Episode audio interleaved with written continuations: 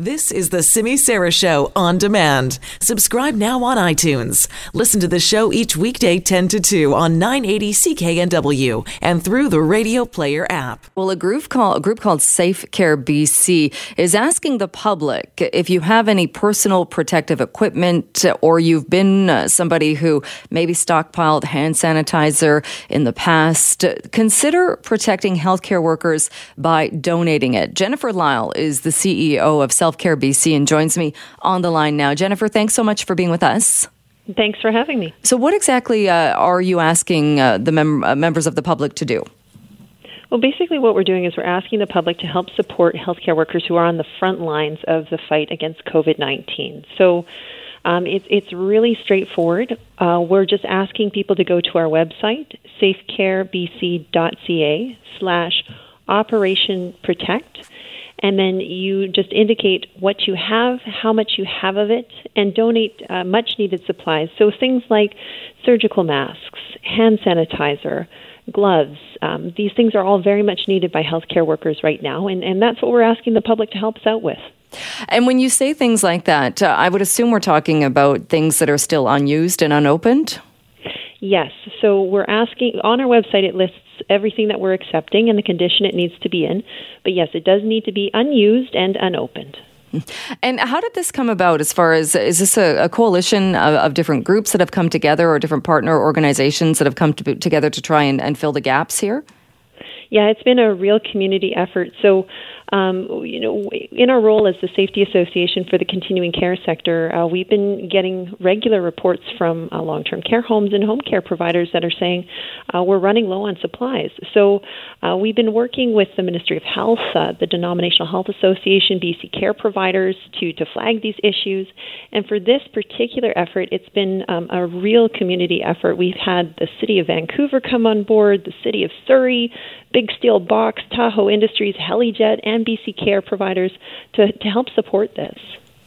And because we're hearing from doctors that they're saying in the hospitals, at least right now, they're doing okay as far as the medical supplies. I'm imagining that could change in the future. So, is this looking at more, like, like you said, long term care facilities or different facilities where, where these things are extremely important as well?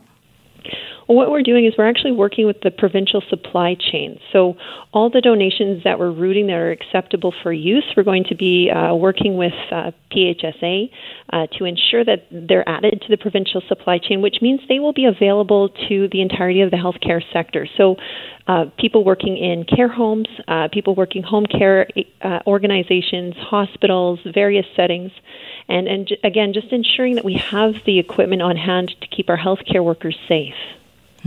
And uh, what kind of a response? I know it's still pretty new. What kind of a response have you had so far? We've seen a, a lot of traffic to our website today, so uh, we're getting a lot of good interest. We've had a number of donations already come in. We actually just recently had a restaurant uh, donate a thousand pairs of gloves, so we're getting some good response. We're hoping to continue the momentum into the next few days and see some more donations rolling in. Uh, interesting too. I wondered that when looking at the list, uh, we've heard a lot. I think uh, people who had never heard of an N95 mask before uh, have heard that phrase uh, more in the last couple of weeks than ever before. but are those the kind of thing? I would imagine there might be more people that would have hand sanitizer on hand rather than N95 masks or surgical masks. Yeah, and you know what? We'll take it. We'll take it all because again, the the need for having these supplies um, is there, and we want to ensure that our healthcare workers are protected. Um, I will also note that you'll find these supplies in some pretty surprising areas. So, for example, N95 masks are, are used in construction. Uh, they're used in some farming operations. Uh, we see gloves used in the restaurant industry. Um, so we know that those those supplies are out there, and we're just really encouraging folks to support our healthcare workers in this fight. And how is the how is it physically happening with the the whole social and physical distancing? How are you able to to take in these donations? You know, make sure that they're uh, uh, sanitary and get them to where they need to go. Yeah, so we're taking a number of precautions with that, and that's why we're not having uh, public uh, just drop-in donation centers because we do want to ensure that we're we're following uh, the practices that are being put forward by the provincial health officer. So anybody who makes a donation, there'll be two options. You can either um, choose to to drop it off, and we'll provide you with the details on that um, and how we how we're taking those measures to keep everyone safe. Alternatively, if you are not able to leave your house or if you have a large donation you'd like to put forward, um, we will work with you to uh, to do a pickup and donation.